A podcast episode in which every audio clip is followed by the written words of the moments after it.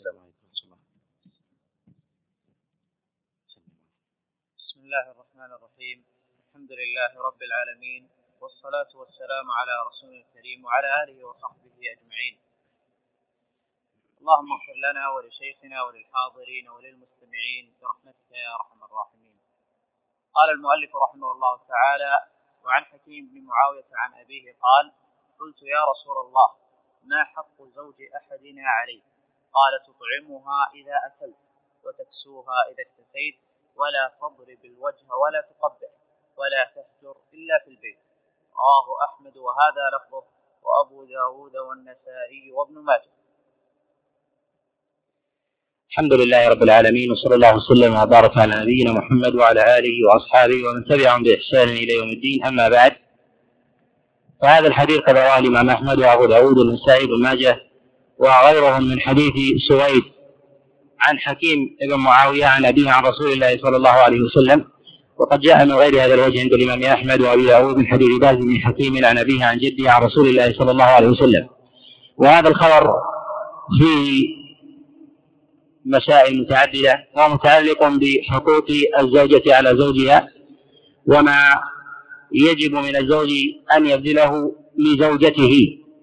وتقدم الإشارة من جهة الأصل أن الله عز وجل قد أوجب على الزوجين المعاشرة بالمعروف. وكما أنه يجب على الزوجة أن تعاشر زوجها بالمعروف فكذلك يجب على الزوج أن يعاشر زوجته بالمعروف على السواء. ولهذا قال الله سبحانه وتعالى ولهن مثل الذي عليهن بالمعروف. أي أن المعروف الذي يجب على النساء كذلك يجب على الرجال على حد سواء ولا فرق في ذلك إلا ما دل عليه الدليل.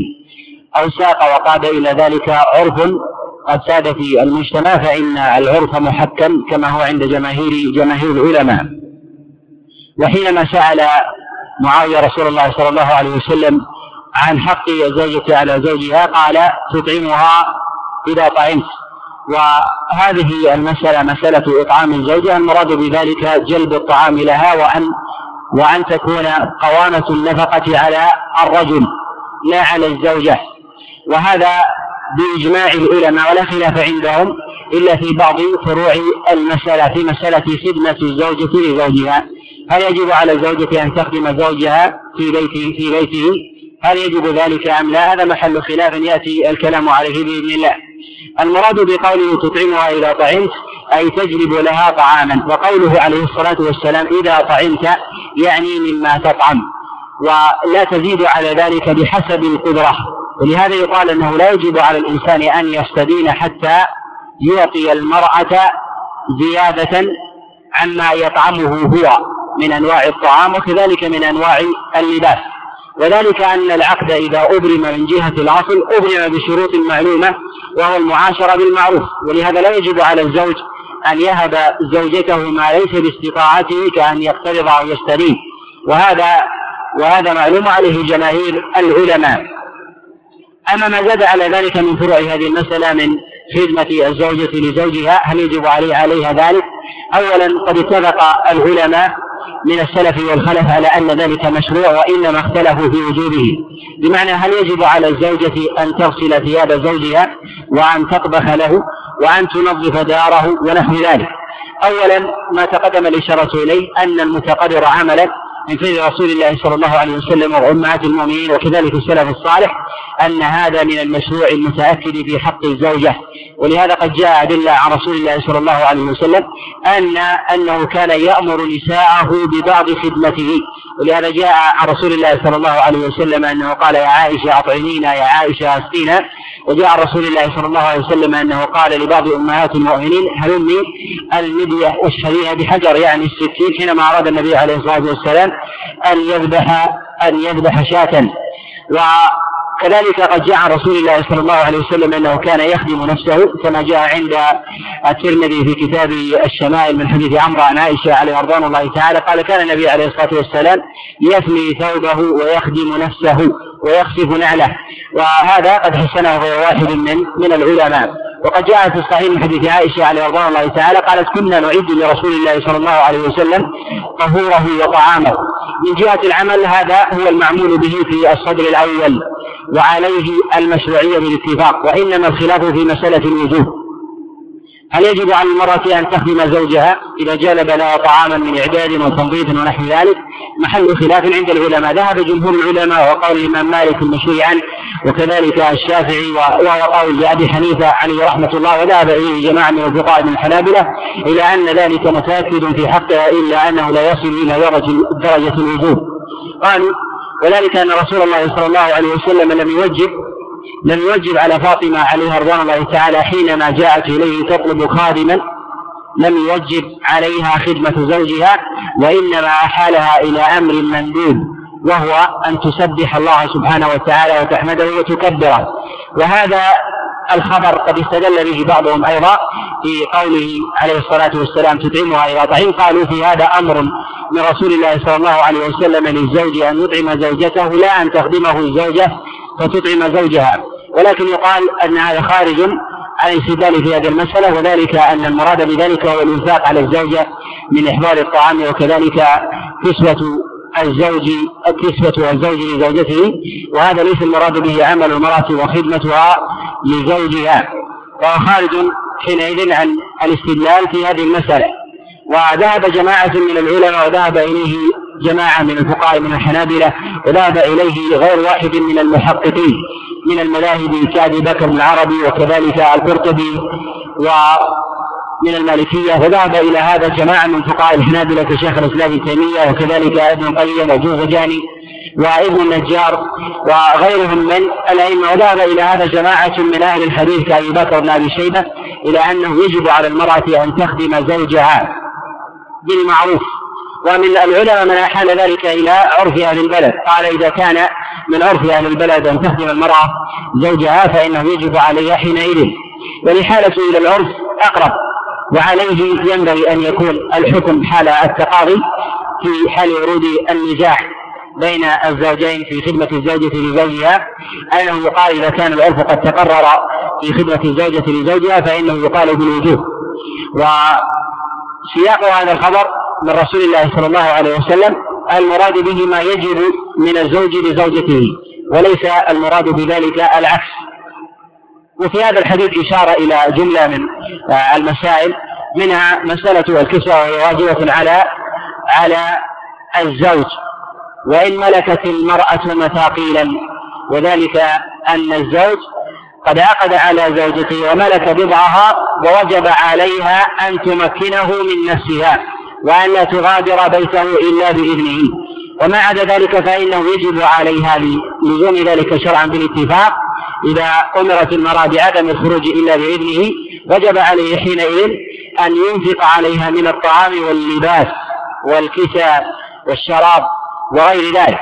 وإذا أذن لها بالخروج أي أذن رجل لزوجته أن تخرج لعمل ونحو ذلك؟ هل يلزم من ذلك إسقاط حق النفقة والطعام؟ فحينئذ تجب عليها أن تنفق على نفسها. قد قال بذلك بعض الفقهاء والذي يظهر والله أعلم أن هذا لا يجب عليها إلا حال تقييده وإسقاط الشرط الأصلي من إيجاب النفقة والكسوة على الزوج بالنسبة لزوجته. وعليه رسول الله صلى الله عليه وسلم هنا عن ضرب المرأة. وقال النبي عليه الصلاة والسلام ولا تضرب ولا تقبح إلا في البيت الضرب هنا متعلق ب بخارج البيت وكذلك الهجران.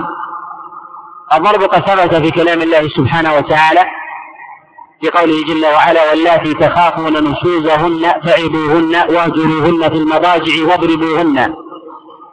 مشروعية أو جواز الضرب ثابت في كلام الله سبحانه وتعالى وكلام رسول الله صلى الله عليه وسلم ما جاء في الصحيحين وغيرهما عن النبي عليه الصلاة والسلام. قال استوصوا بالنساء خيرا فإنكم فإنكم أخذتموهن بأمانة الله. واستحللتم فروجهن ولكم عليهن أن لا يعطين أن لا يعطين فرشكم أحدا تكرهونه. فإن فعلن فاضربوهن ضربا غير مبرح. فضرب النساء غير مبرح قد دل الدليل عليه. هل هو على الجواز أم على الكراهة؟ قد اختلف العلماء في ذلك على قولين. ذهب جماعة من العلماء إلى أن ذلك على الجواز. وهذا قد استدلوا به بظاهر القرآن ولكنه على الترتيب كما في الآية وقيدوه بشروط أن يعظ الرجل زوجته ثم يهجرها والهجر على نوعين. أن يهجرها في فراش ثم يهجرها من الدار كلها ثم بعد ذلك ينتقل إلى الضرب غير مبرح. وهذا بهذه القيود. وذهب بعض العلماء إلى أن الضرب مكروه وهذا هو الصواب. فهو من جملة الأدوية المكروهة حينئذ يقال أنه يلحق في بعض المسائل التي رخص فيها الشارع ويكون الأصل فيها الكراهة كمسألة الكي بالنسبة للطب. ولهذا يكره الكي ولكنه جائز تطببا لما فيه من الأذية. أما إذا تجاوز ذلك إلى غير مبرر فإنه يكون محرما. وهذا قد جاء عن غير واحد من السلف قد قال به عطاء بن رباح فقيه مكة فيما رواه عنه ابن جريج أنه قال الضرب غير مبرح قال هو أن تضرب بالسواك ونحوه. قال أبو بكر العربي عليه رحمة الله في كتاب أحكام القرآن حينما نقل عن عطاء بن رباح أنه قال أن الرجل لا يجوز له أن يضرب امرأته وان ما جاء في الآية هو على الكراهة وأنه ليس على الإباحة. قال هذا من فقهه رحمه الله.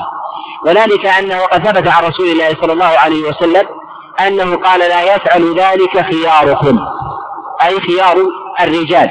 وذلك أنه قد جاء في سنن النسائي من حديث إياس أن الرجال أن رسول الله صلى الله عليه وسلم منع من ضرب النساء.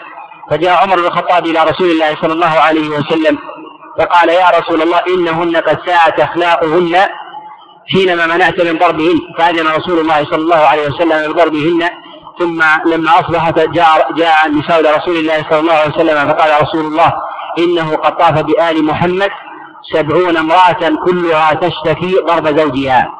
فقال النبي عليه الصلاة والسلام اضربوا ولا يفعل ذلك خياركم.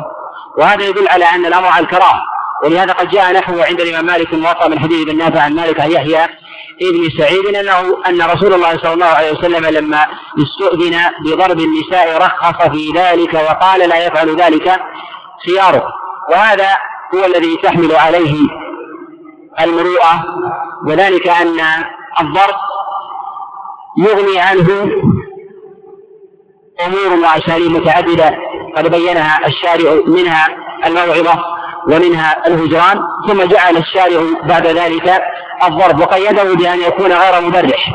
وذلك الضرب غير مبرح قد فسر بتفسيرات. ما جاء عن عطاء بن أبي رباح إنه قال أن يكون بسواك ونحو ذلك. وبعضهم استثنى جملة من مما يؤذي المرأة قال ألا يكسر سنا وألا يسهل دما. وألا يفسد عضوا وألا ينتف شعرا ونحو ذلك. فإن كان كذلك فإنه يكون ضربا فإنه يكون ضربا مبرح. وحينئذ يكون هذا من جملة المنهي عنه وليس هو مما رخص فيه رخص فيه شرعا. وما زال أهل الفقه والديانة والورع يترفعون عن ضرب النساء. ولهذا يقال يقول شريح رأيت الرجال يضربون نساءهم سلة يميني إن ضربت زينبا. وذلك أن الرجل له من الأدوية مع النساء ما يستطيع معه أن يعالج فيه اعوجاجهن صلى ركعتين. صلى ركعتين. وذلك أن النبي عليه الصلاة والسلام قد أخبر أن أن المرأة قد خلقت من ضلع أعوج والمرأة قد جبلت على تباين الفطرة من جهة كثير من التعامل والأخلاق بينها وبين الرجل لهذا قال النبي عليه الصلاة والسلام لا يفرق مؤمن مؤمنة إن رضي منها خلقا إن كره منها خلقا رضي منها خلقا آخر. وذلك أن الإنسان يتجنب ما الأذية وكذلك يتجنب ما يثير المرأة ونحو ذلك. وتأخير الضرب بالنسبة للأدوية التي أشار إليها الشارع دليل على أنه آخر الأدوية كمسألة الكي بالنسبة بالنسبة للطب. لا ينصرف إليه الإنسان إلا إذا اضطر على ذلك بذلك القيد. وذكر جملة من العلماء قيودا في هذه المسألة. من هذه القيود قالوا أن لا يضرب إلا وقد مر بما رخص فيه الشارع. من الموعظة والمراد بالموعظة وأن يذكرها بالله وأن يخوفها وأن يذكرها كذلك بعواقب فعلها هذا والإساءة إليه والإساءة إليها وإلى أبنائه ونحو ذلك. فربما لا تدرك المرأة ربما لا تدرك المرأة حالها حينئذ بهذه العظة والتذكرة والإرشاد يتذكر تتذكر المرأة المفاسد فترجع وتؤوب. وكثير من النساء حالها كذلك. ترجع وربما يتكرر منها ذلك مرارا. فبالموعظة والتذكير تعود إلى رشدها. الثاني قالوا يكون ذلك بعد الهجران. وهجران المرأة على حالين أن تهجر في فراش أي لا يجامعها وإن كان معها في الفراش. النوع الثاني أن يهاجرها أن يهاجر الزوجة من دارها. فلا يبيت عندها وهذا أشد أنواع الهجران. والهجران هو من أنكى وأشد الأدوية بالنسبة للنساء. قد أشار إلى هذا المعنى كثير من الفقهاء الذين قد تكلموا على مسألة نشوز الزوجات في أبواب عشرة النساء من من كتاب النكاح. والثاني قالوا أن يكون الضرب غير مبرح. وذلك على القيود السابقة التي تقدم الكلام عليها. الرابع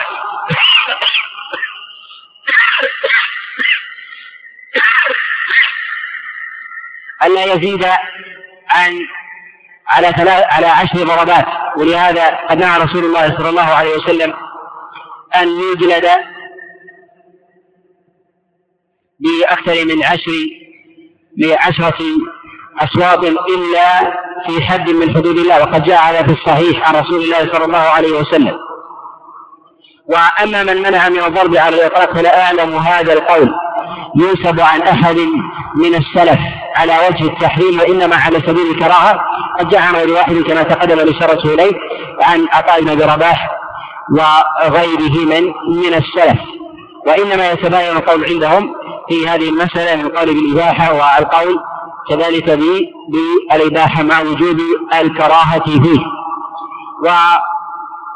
ونهي رسول الله صلى الله عليه وسلم عن الهجران في خارج البيت وكذلك الضرب وذلك وهذا من القيود في جواز الضرب أن يكون في البيت ولا يراه أحد لأن الضرب يتضمن إهانة وإذلالا. فإذا كان عند الآخرين ربما حمل المرأة على المكابرة على عدم الإقرار بالخطأ وربما على زيادة النشوز والفرقة. ولهذا نهى رسول الله صلى الله عليه وسلم أن تضرب المرأة أو تهجر في خارج بيتها أمام الآخرين. ولو كان ذلك من غير مجارة بالفعل لكنه مجارة بالقول كان يقول الإنسان هجرت زوجتي. هجرت زوجتي يقولها عند الناس فإن هذا مما هو منهي مما هو منهي عنه. ويدخل هل يدخل في هذا الأبناء أنه يكره للرجل أن يضرب زوجته عند أبنائه ونحو ذلك. يقال أن هذا هذا هو الأصل خاصة إذا كانوا من أهل الرشد والعقل. وذلك أن الإهانة تتضمن تتضمن هذا الفعل كما تتضمن تتضمن الأجانب. بل أنه قد يكون تأثيرا في نفس الزوجة أكثر أكثر من الأبعدين. وذلك أنها تتشوف إلى طاعة أبنائها لها. وكذلك بناتها فإذا ضربت شعرت بالإهانة وربما ازدادت من ذلك كرها لزوجها وكذلك نشوزا. نعم. نعم. كيف؟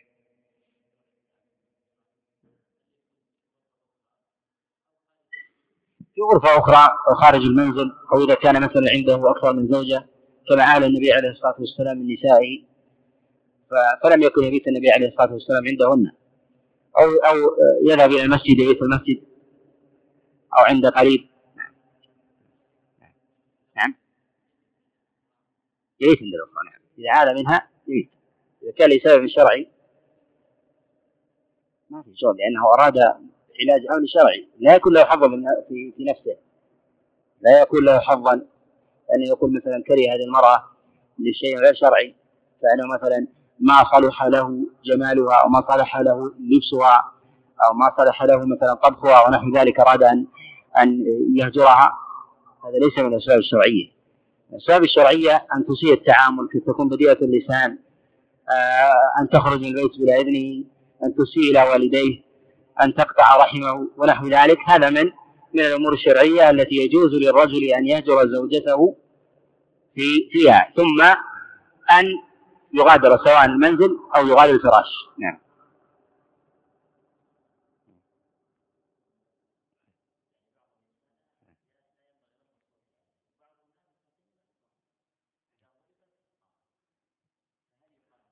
هذا خبرة.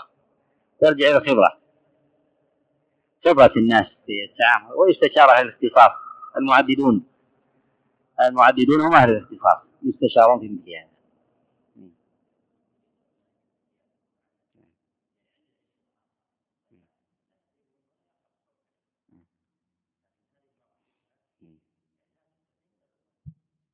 من النساء ما لا تستقيم إلا بالضرب ومن النساء ما لا تستقيم إلا بالهجران ومن النساء ما تستقيم إلا بحبس كمان النفقه ومن النساء ما لا تستقيم إلا بابعادها إلى أهلها ومنها ما لا تستقيم إلا بالطلاق. المرأة كثير من النساء ويسأل عن هذا كثيرا ان أن المرأة إذا طلقت ولو كانت تطلب الطلاق ندمت من أول يوم. إذا وقع من الطلاق. ومن النساء من تطلب الطلاق سنين. فإذا وقع عليه الطلاق سخطت ورغبت الرجوع. لأنها لا لا تشعر بحالها. يعني انتقلت في لحظة إلى مطلقة. ثم تأملت في نفسها وحالها ليست في عصمة زوج وليست ثمة قوامة عليها من زوجها ونحو ذلك. فترغب في ذلك الرجوع. وهذا مشاهد. ولهذا يحرص الإنسان أن يراقب الله عز وجل في إعادة المرأة إلى رشدها وأن تتأمل المصالح والمفاسد ثم أيضا في هذا ما يدخل في بابنا هذا مسألة نشوز المرأة بعد تحكيم الحكمين. إذا بعث أولياء الزوجة والزوج الحكمين ولم يتفقا على شيء ولم ترغب المرأة الرجوع هل للقاضي أن يفسخ؟ النكاح ويلزم الزوج بالطلاق أم لا؟ قد اختلف العلماء في هذه المسألة. ظاهر مذهب الإمام أحمد على أنه لا يلزم بالطلاق. لا يلزم بذلك. وذهب جمهور العلماء وقول شيخ الإسلام ابن تيمية وابن القيم إلى أنه يلزم بذلك. وذلك لظاهر قصة ثابت ابن قيس أنه يلزم بالطلاق فإن لم يطلق فإنه يفسخها يفسخها منه. ولهذا الحديث أيضا ولقوله عليه الصلاة والسلام لا ضرر ولا ولا ضرار. أنه لا يجوز أن تبقى المرأة في عصمة الرجل وهي كارهة كارهة له مدة طويلة. وفإن هذا فيه إضرار آه، على الزوجة وإن كان رغبا فيها لكن يقال أن القاضي أو الحاكم في ذلك أو وليها آه، يقال أنه ينظرها مهلة على إلى رشدها فإن طالت المدة فإنه يلزم بطلاقها.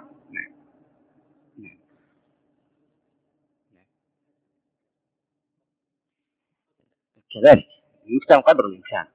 إلا لشخص يستشار في هذا من أهل العقل والعلم والمعرفة والدراية في مثل هذا يستشار. أما يتحدث أنها هجرت زوجتي البارحة وضربتها وفعلت وفعلت هذا لا يجوز.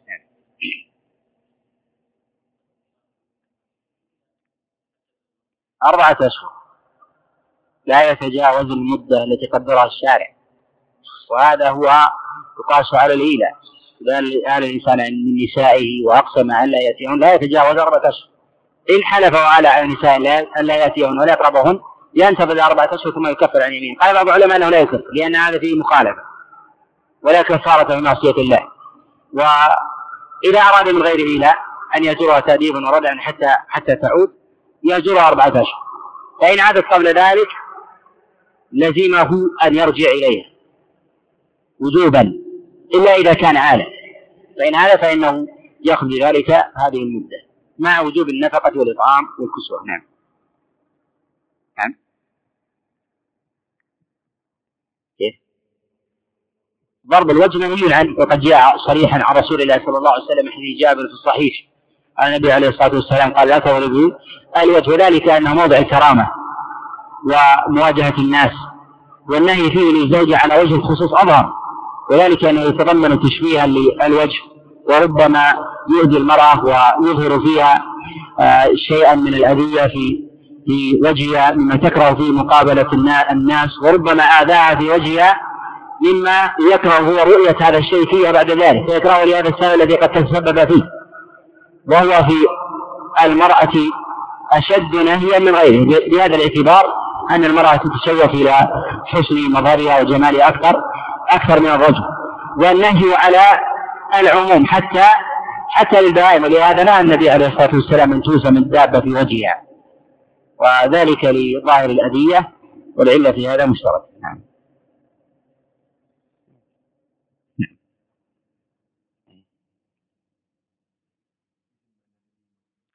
يقبح. تقبيح السب الشتم لا يسبها ويشتمها عند الآخرين. فكذلك أيضا لا يتكلم بما تفعله بينه وبينها في منزله عند الآخرين. كان يقول لقد فعلت وفعلت وفعلت. هذا من التقبيح للمرأة عند الآخرين لا يجوز إلا عند التقاضي أو عند الولي أو عند الحكمين. أن يقول إنها فعلت وفعلت وقالت وتركت ونحو ذلك فإن هذا مما لا حرج فيه لأن فيه إظهار المظلمة حتى تعود إلى رشدها حتى يكون الحكمين على بينة. وهذا وهذا من الظاهر. وأما السب والشتم واللعن فإنه منهي عنه أصلا سواء كان عند الآخرين أو أو بينه وبينها ويتأكد إذا كان ظاهرا بين الناس نعم.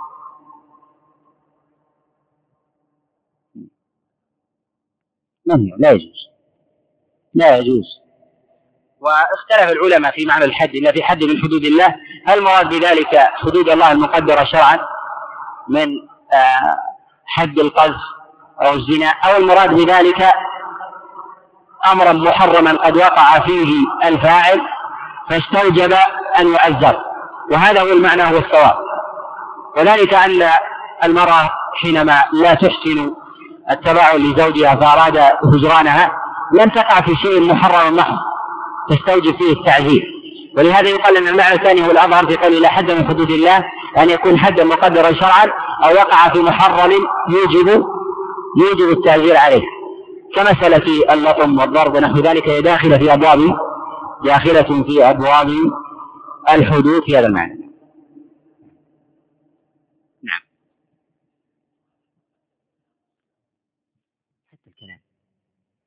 لا يسلم لا يرد. هذا الهجران ولو تحدثت لا يجيب. ما يتحقق الهجران إلا بهذا. الله إليك وعن عروة عن عائشة عن بدامة بنت وهب قالت حضرت رسول الله صلى الله عليه وسلم في أناس وهو يقول لقد هممت أن أنهى عن الغيلة فنظرت في الروم وفارس فإذا هم يغيلون أولادهم. فإذا هم يغيلون أولادهم. فلا يضر أولادهم ذلك شيئا. ثم سألوه عن العدل فقال رسول الله صلى الله عليه وسلم ذلك الوأد الخفي وهو وإذا الموءودة سئلت. رواه مسلم وجدامة بمهملة على الأصح بمهملة على الأصح. هذا الحديث قد رواه كما ذكر المصنف عروة عن عائشة عن جدامة بنت وهب وهي أخت عكاشة والغيلة هي أن يجامع الرجل امرأته وهي ترضع. وقيل المراد بذلك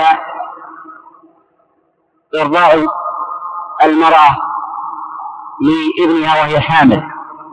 قالوا ذلك أنه يؤثر على الولد وقد هم النبي عليه الصلاة والسلام أن ينهى عن ذلك ولم يفعل والأمر هو العزم والقرب من الفعل وعدمه وهذا الأمر من رسول الله صلى الله عليه وسلم كان لما اشتهر وذاع من أن هذا الفعل يؤذي ويضر. وفيه دليل على أنه لا بأس على الإنسان أن ينهى عن شيء لاشتهار ضرره وإن لم يتيقن منه على سبيل الاحتياط. ولهذا النبي عليه الصلاة والسلام نهى عن ذلك حتى يتيقن حتى يتيقن من ذلك بسبب أحوال الناس. وهذا دليل على مسألة وهي مسألة سد الذرائع. فالنبي عليه الصلاة والسلام لم يكن لديه علم بيقين في مسألة الغيلة حتى رأى فارس والروم يفعلون ذلك ولا يصيب أبنائهم شيئا. وهذا يدل على يدل على هذه المسألة وهي مسألة سد الذرائع وهي قاعدة معتبرة عند العلماء من السلف والخلف وفي سائر المذاهب الفقهية من المذاهب الأربع وغيرها. وفارس والروم ممن كان النبي عليه الصلاة والسلام ينظر إلى بعض أفعالهم وفي هذا الدليل على أنه ينبغي على الإنسان أن يستفيد من أحوال الناس وصبرهم وإن كانوا كفارا. وذلك جمعا لمصالح الدين والدنيا. والغيلة لم يثبت عن رسول الله صلى الله عليه وسلم فيها نهي صريح إلا ما جاء عند أبي داود في السنن والحديث أسماء عن النبي عليه الصلاة والسلام نهى عن الغيلة وإسناده ضعيف له سائر سائر النقاد وإنما النبي عليه الصلاة والسلام قد عزم على ذلك ولم يفعله. وفي نظر النبي عليه الصلاة والسلام لحال فارس الروم دليل على جواز بل مشروعية أن يتتبع ولي الأمر. أحوال المشركين في في دينهم ودنياهم.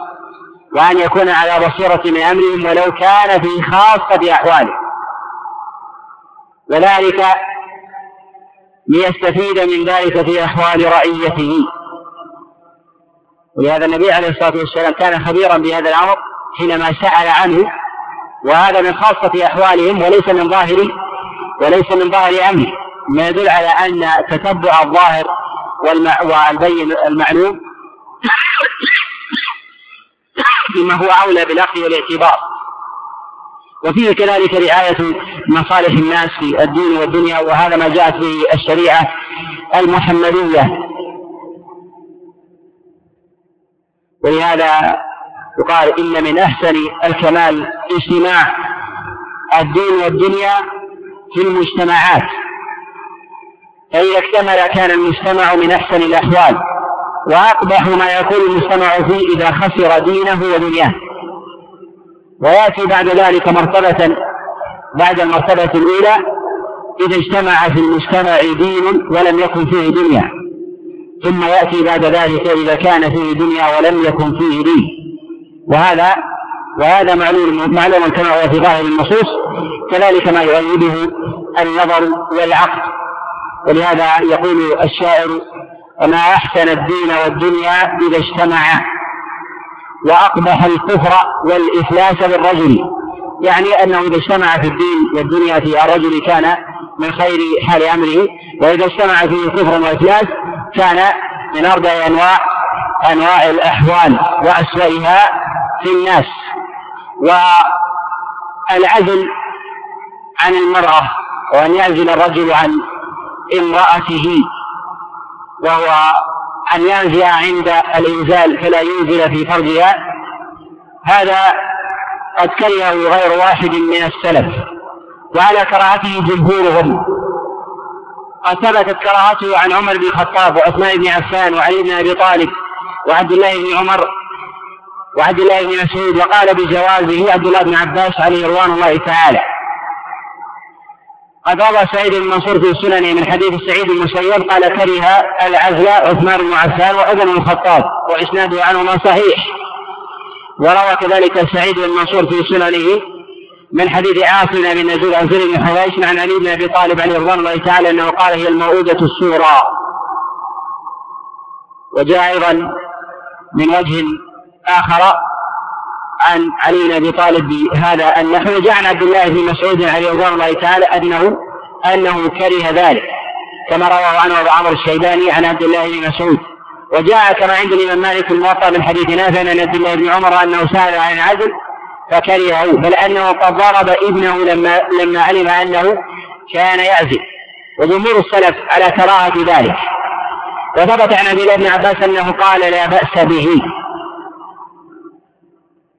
وذلك أنه قد رواه العلاء عن أبيه عن عبد الله بن عباس أنه سئل عن العزل فقال لم ير به بأسا وإسناده عنه وإسناده عنه صحيح. والعزل في حكمه ما استحدثه الناس مما يمنع الحمل سواء كان من الأدوية أو العقاقير التي يأخذها الرجل أو المرأة وكذلك ما يستعمل من من عزل الذكر عن المرأة فلا يصل ماؤه ماؤه إليها وغير ذلك من من الأمور. كذلك ما تستعمله بعض النساء من الأدوية والعمليات التي تمنع من الحمل هي داخلة من جهة الأصل في هذا الحكم باعتبار أنه سبب لمنع الحمل. وهل هذا الحكم هو على كراهته على الإطلاق؟ وما علة كراهة السلف واتفاق الخلفاء الراشدين الذين قد ورد النص عنهم عمر وعثمان وعلي بن أبي طالب على كراهة العزل؟ هل المراد بذلك هو بذاته أم معلق بعلة؟ يقال أنه ما جاء عن بعض السلف كعلي بن أبي طالب أنه قال مولود الصورة أن في هذا درء لشيء قد يقصده الله سبحانه وتعالى للإنسان والنفوس تتشوف إلى إلى الأبناء والبنات وهو من أسباب والحكم التي شرع الله عز وجل لاجل الزواج والشارع قد تشوف إلى المكاثرة كثرة النسل ولكن إذا كان ثمه عله شرعية هل يقال بجواز العزل؟ بالنظر إلى علل الأحوال واختلاف حاجة الناس يقال أن العزل قد يقع فيه أحكام التكليف أو بعض أحكام التكليف قد يكون محرما. إذا عزل الإنسان خشية النفقة وذلك أن فيه عدم اتكال وسوء ظن بالله ومشابهة للمشركين. وهذا يطلق عليه أنه وعد كحال المشركين الذين يخشون العار أو, أو الذي يعزل عن زوجته يخشى أن تأتيه أنثى ونحو ذلك. كأن تكون زوجته من لا تأتي إلا ببنات فأراد أن يعزل عنها خشية أن تأتي بنتا فهذا ينهى عن ذلك. بمشابهة بحال الجاهلية ويقال أن هذه الحال محرمة. وثانيا قد يقال بوجوب بوجوب العزل. وهذه الحال كحال المرأة التي يقطع طب المعرفة لأنها إذا حملت تعزت في نفسها كأن يخشى عليها الهلاك بالموت أو فقد عضو أو مرض مقعد أو مخوف ونحو ذلك. يقال أنه حينئذ يجب على يجب عليها أن تعزل والأصل في ذلك الكراهة. وأما الإباحة فيقال إذا كان ثمة مصلحة دنيوية راجحة فإنه لا حرج على الرجل أن يعزل عن زوجته. من هذه المصالح الراجحة كان يكون الرجل في بلد في بلد من بلدان المشركين ويقيم بين ظهرانيه ويكره أن يأتيه أحد من أبنائه في هذا البلد فيتأثر في سلوكهم وأحوالهم وينتظر حتى يأتي إلى بلدان المسلمين فيقال أن هذا فيه مصلحة بل قد يقال لأن هذا هو الأولى. ولهذا قد تكلم بعض العلماء على أصل المسألة وهي مسألة أن يتزوج الرجل في بلدان المشركين إذا كان يستطيع أن يملك يربع هل يقال بأن الزواج واجب في حقه؟ أم مستحب أم مكروه؟ هذا تقدم الإشارة إليه. والذي يظهر والله أعلم في مثل هذه الحال أنه يندب للعزل وعدم الإنجاب إذا كانت هذه العلة إذا كانت هذه العلة قائمة. وما أحدثه كثير من المعاصرين من العلل من ما يسمى بتحديد النسل ونحو ذلك هل يقال بمشروعيته أم لا؟ مسألة تحديد النسل الأصل فيه المنع. والشريعة قد جاءت باستحباب المكاثرة. ومباغض النبي عليه الصلاة والسلام الأمور السابقة يوم القيامة ويكفي في ذلك أحوال السلف الصالح ونهيهم نهي الخلفاء الراشدين كما جاء عمر وعثمان وعلي بن أبي طالب عن العزل. لهذه لهذه العلة. ويقال ان تحديد النسل منهي عنه. وذلك لمخالفة سائر العلل والحكمة من مشروعية النكاح. أما ما يسمى بتنظيم النسل أن ينظم الرجل نسله. وكان يكون رجلا لديه أربع نسوة ونحو ذلك كل منها تنجب. وأريد أن أجعل لكل واحدة منهن حولا ونحو ذلك. ولمصلحة التربية مع كثرة الفساد ونحو هذا. في المجتمعات قد يقال بجواز ذلك إذا أيس الإنسان من أن يجد سبيلا للتربية وحسن التربية وكذلك النفقة ونحو هذا. أما إذا كانت علة ذلك عدم وجود النفقة والقوت والكسوة ونحو ذلك فإنه يقال في هذا بالكراهة والمنع كما هو قول جماهير الصحابة والخلفاء الراشدين. نعم. وعن أبي سعيد الخدري رضي الله عنه أن رجلا قال يا رسول نعم نعم.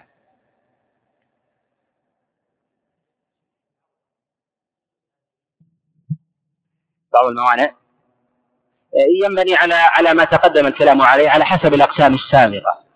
إذا كان هذا يتضمن كشف عن العورة يقال بحسب. إذا كانت المرأة كما كما يسمى باللولب ما تفعله المرأة عزلا لما يصل إليها من ماء الرجل وهذا يتضمن كشف للعورة. يقال أن إذا كان سبب ذلك وعلته خشية المرض على المراه أو تكون المرأة مثلا في رحمها شيء وتخشى أنها إن حملت سقط رحمها وفسدت صحتها فإنه يقال لا بأس بذلك ولا حرج. أما إذا كان من باب العلل ما المتقدم الإشارة إليها كان يريد الإنسان بذلك؟ يريد بذلك التنظيم العام ونحو هذا يقال بعدم بعدم الجواز ويبقى حينئذ حكم العزل على التقسيم السابق. نعم. إذا وجد مواد أخرى مثلا ما يسمى بالحبوب آه التي يتناولها النساء أو الرجال أو الإبر مثلا تمنع مؤقتا. أو بعض العقاقير ونحو ذلك يبقى مسألة حكم العزل على التقسيم السابق. نعم. الله إليك عن أبي سعيد الخدري رضي الله عنه أن رجلا قال يا رسول الله إن لي جارية وأنا أعزل عنها وأنا أكره أن تحمل وأنا أريد ما يريد الرجال وإن اليهود تحدث أن العزل موؤودة الصغرى قالت قالت قال كذبت يهود لو أراد الله أن يخلقه ما استطعت أن تصرفه. رواه أحمد وأبو داود وهذا لفظه والنسائي وفي إسناده اختلاف. هذا الحديث رواه الإمام أحمد وأبو داود والنسائي.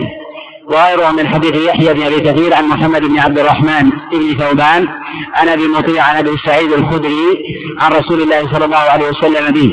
وقد اختلف فيه على يحيى بن أبي كثير قد رواه جماعة كهشام الدستوائي وعبان بن يزيد العطار وإبراهيم بن عبد الملك وغيرهم قد رواه على هذا الوجه عن يحيى بن أبي كثير عن محمد بن عبد الرحمن عن أبي مطيع عن أبي سعيد الخدري عن رسول الله صلى الله عليه وسلم. وخولف في ذلك هؤلاء الجماعة قد رواه معمر بن راشد الازدي عن يحيى ابن أبي كثير وشد في ذلك فرواه عن محمد بن عن محمد بن ثوبان عن جابر بن عبد الله. وقد بين شذوذ هذا الوجه أبو حاتم وكذلك أبو زرعة. وقد جاء من غير هذا الوجه قد رواه صالح بن مسلم. رواه عن يحيى بن أبي كثير عن أبي سلمة عن أبي هريرة فسلك فيه المجرة وسلك فيه الجاده وقد خالف في ذلك. وثمة قاعدة قد أشار إليها النقاد وهي أن الراوي إذا خالف في إذا خالف غيره في طريق من الطرق وسلك فيه الجادة. أن سلوك الجادة دليل عن الوهم والغلط. وهذا معلوم من جهة الحس والنظر وذلك أن الإنسان إذا كان في حال غفلة من أمره وأراد الخروج من موضع فإنه يسلك الطريق التي قد اعتادها في كل في كل يوم. وهذا كذلك أيضا ما يسبق إليه اللسان فالطرق المشهورة والطرق التي تكثر روايتها كسئل ابي صالح عن أبي عن أبي هريرة ومحمد بن عمرو عن أبي عن أبي سلمة عن أبي هريرة وكذلك آه، زوري عن سالم عن أبي هريرة ومالك عن نافع عن عبد الله بن عمر وغير ذلك. إذا رواها من هو قليل الضبط فإنه يسلك بالجاده في حال الغفلة. وهنا قد خالف في ذلك صالح بن رسل روى هذا الخبر عن يحيى ابن أبي كثير فسلك فيه الجاده عن أبي سلمة عن أبي هريرة عن رسول الله صلى الله عليه وسلم. والجاده في ذلك يحيى بكثير عن أبي سلمة عن أبي هريرة عن رسول الله صلى الله عليه وسلم. يسميها العلماء الجادة ويسمونها أيضا المجرة. قد أشار إلى هذا المعنى وهذه العلة على وجه العموم غير واحد من النقاط كالامام أحمد عليه رحمة الله وأبي حاتم ابي زرعه وسموها المجرة سموها المجرة. وجاء عند البيهقي عليه رحمة الله تعالى أنه سماها عادة الرواة كما جاء هذا في بعض المواضع في كتابه في كتابه السنن الكبرى. وهذا الخبر الصواب فيه ما رواه الجماعة ثقات في سند السواري وابان بن يزيد العطار وإبراهيم عبد الملك عن يحيى بن أبي كثير عن محمد بن عبد الرحمن بن ثوبان عن أبي المطيع عن أبي سعيد الخدري عن رسول الله صلى الله عليه وسلم.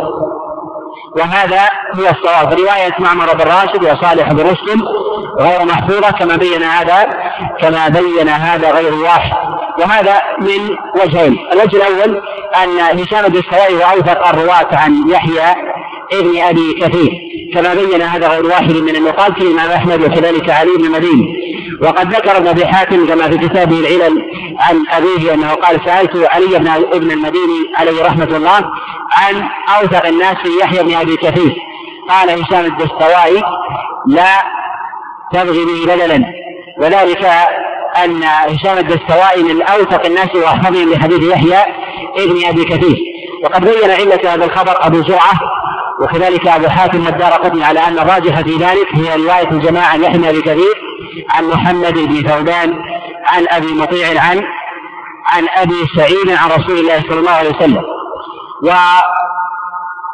والعلة أو السبب الثاني في في بيان ذلك أن من قرائن إعلال الوجهين حديث معمر بن راشد وكذلك صالح بن رستم هي سلوك الجادة والمجرة في هذا. وهذا من العلل التي تقدم الإشارة إليها. قد جاء هذا الخبر من وجه آخر عند عند البيهقي في كتاب السنن وكذلك عند البزار في مسند من حديث محمد بن عمرو على ابي سلمة عن أبي هريرة عن رسول الله صلى الله عليه وسلم. وجاء أيضا من حديث جابر بن عبد الله من حديث محمد بن منكدر عن جابر بن عبد الله عن رسول الله صلى الله عليه وسلم. وهذا الخبر فيه ما تقدم.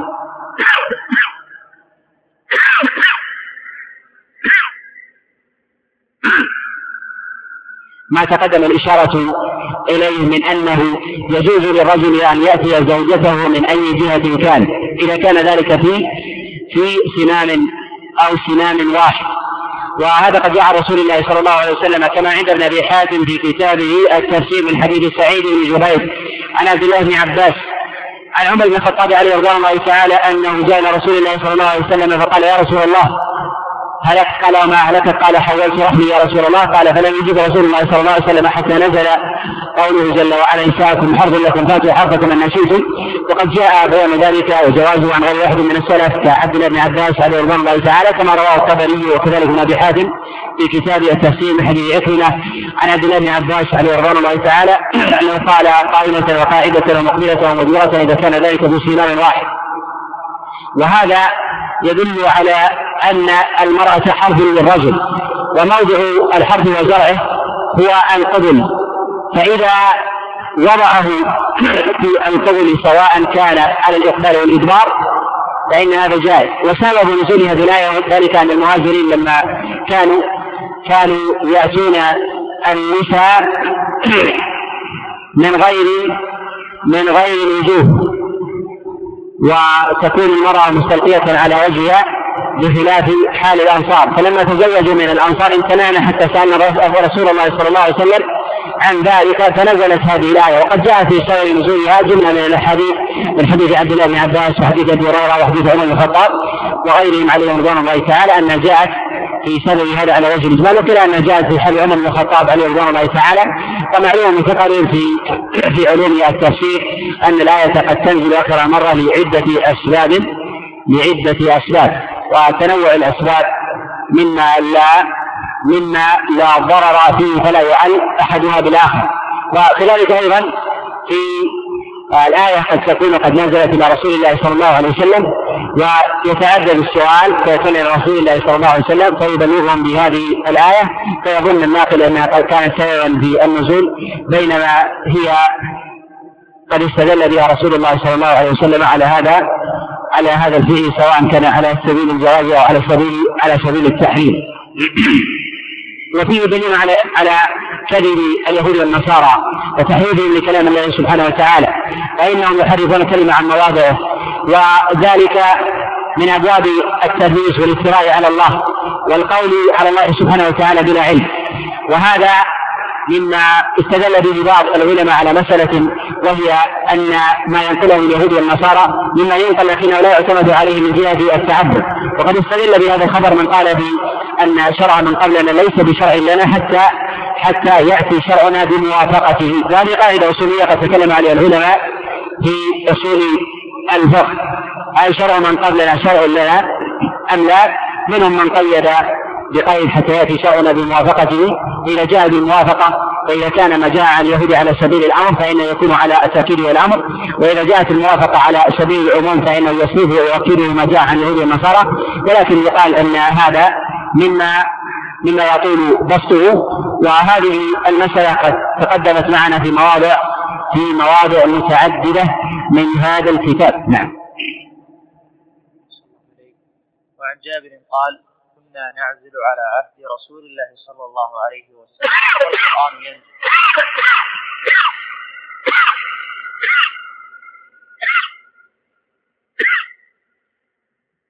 نعم. الله إليك. وعن جابر قال كنا نعزل على عهد رسول الله صلى الله عليه وسلم والقرآن ينزل. متفق عليه. ولمسلم كنا نعزل على عهد نبي الله صلى الله عليه وسلم. فبلغ نبي الله صلى الله عليه وسلم فلم ينهنا عنه. هذا الحديث قد جاء في الصحيحين من حديث عطاء عن جابر بن عبد الله عن رسول الله صلى الله عليه وسلم وجاء فهما منه قال كنا نازل والقرآن ينزل. وهذا له حكم الرافع كما تقدم الإشارة إليه في عدة مواضع على قول عامة العلماء أن الفعل إذا حكاه بعض الصحابة في عهد النبي عليه الصلاة والسلام. سواء قيدوا ذلك والقرآن ينزل أو كان في عصر رسول الله صلى الله عليه وسلم من غير تقييد ذلك بالقرآن أن هذا له حكم أن هذا له حكم الرافع. والعزل من جهة الأصل جائز عند الحاجة إذا كان ثمة سبب شرعي. والكراهة التي قد جاءت عن السلف عن عمر بن الخطاب وكذلك عثمان بن عفان وعلي بن أبي طالب وعبد الله بن مسعود وعبد الله بن عمر وغيرهم من أصحاب رسول الله صلى الله عليه وسلم هي محمولة على التقسيم السابق. وعلى الجواز ما جاء عن عبد الله بن عباس عليه رضوان الله تعالى. نعم. نكتفي بهذا القدر. بهذا الكفاية.